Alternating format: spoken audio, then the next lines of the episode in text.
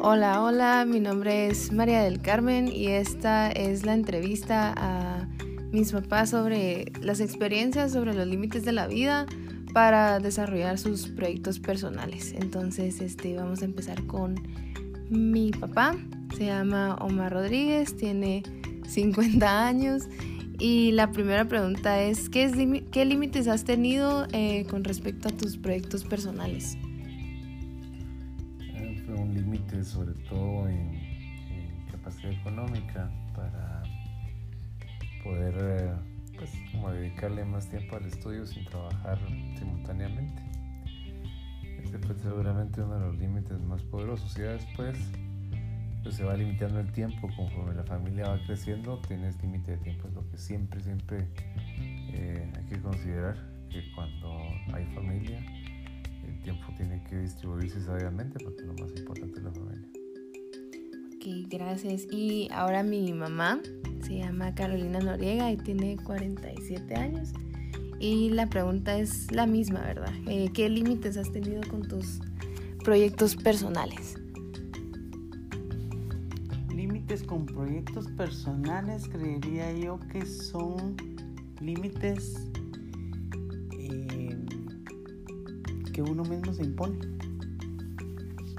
Como tabús o como el simple hecho de sentirse uno eh, minimizado, no poder eh, hacer lo que uno realmente pretende o un sueño que uno tenga. Entonces uno mismo se sabotea para no hacer su sueño realidad y eso creo que es lo que a mí me pasa que no se siente uno capaz de poder realizar el, sueño.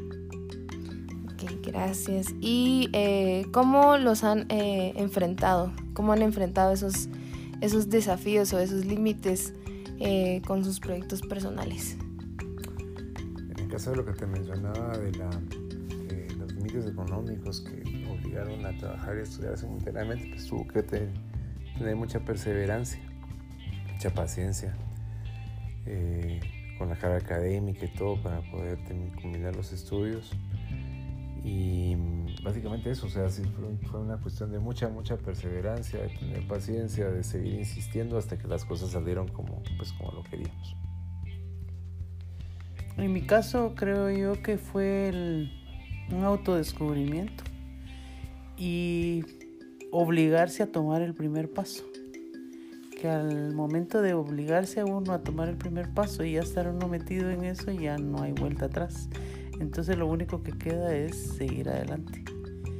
Y le falta uno un empujoncito para poderlo hacer, pero una vez está uno, ya logra superarse y logra hacer las cosas. Okay. Ahora la tercera pregunta, si lograron superar esos límites, ¿Cuál ha sido el desafío más grande que hubieran querido cambiar?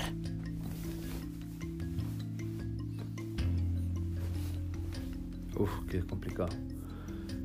Eh, seguramente me hubiera gustado que mi carrera laboral hubiera sido un poco más rápida, o sea, llegar al, a levantar vuelo mucho más rápido de lo que pude hacer, eh, que también es consecuencia de haber comenzado, a ver, me tomó mucho tiempo comenzar a levantar vuelo dentro de mi carrera laboral. Creo que eso fue, aunque finalmente lo, logré y pues eh, he hecho una carrera bastante dilatada en la compañía donde trabajo actualmente. Entonces, eh, tal vez lo mejor hubiera sido que ese despegue comenzara antes. Eso, hubiera sido lo, lo, que me hubiera gustado más, pero las circunstancias fueron las que fueron.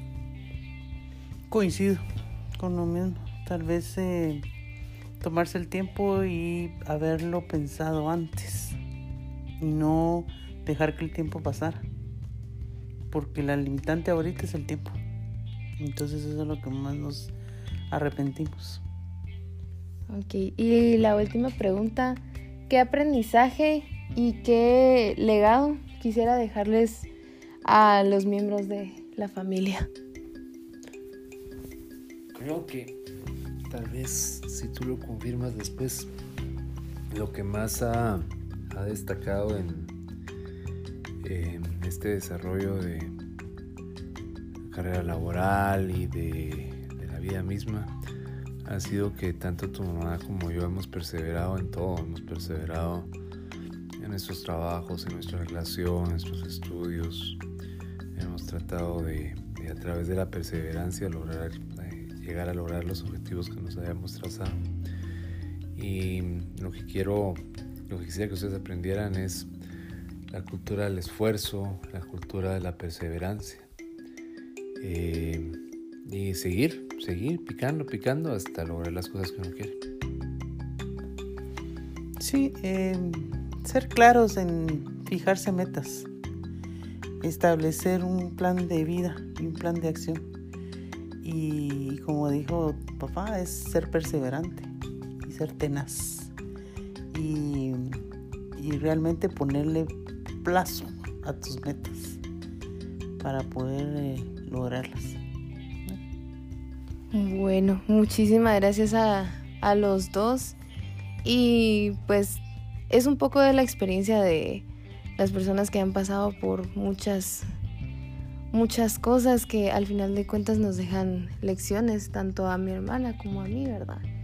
Y pues ya las dos veremos cómo nos cómo nos organizaremos después, pero eso ya lo dirá el tiempo y muchísimas gracias por poner atención.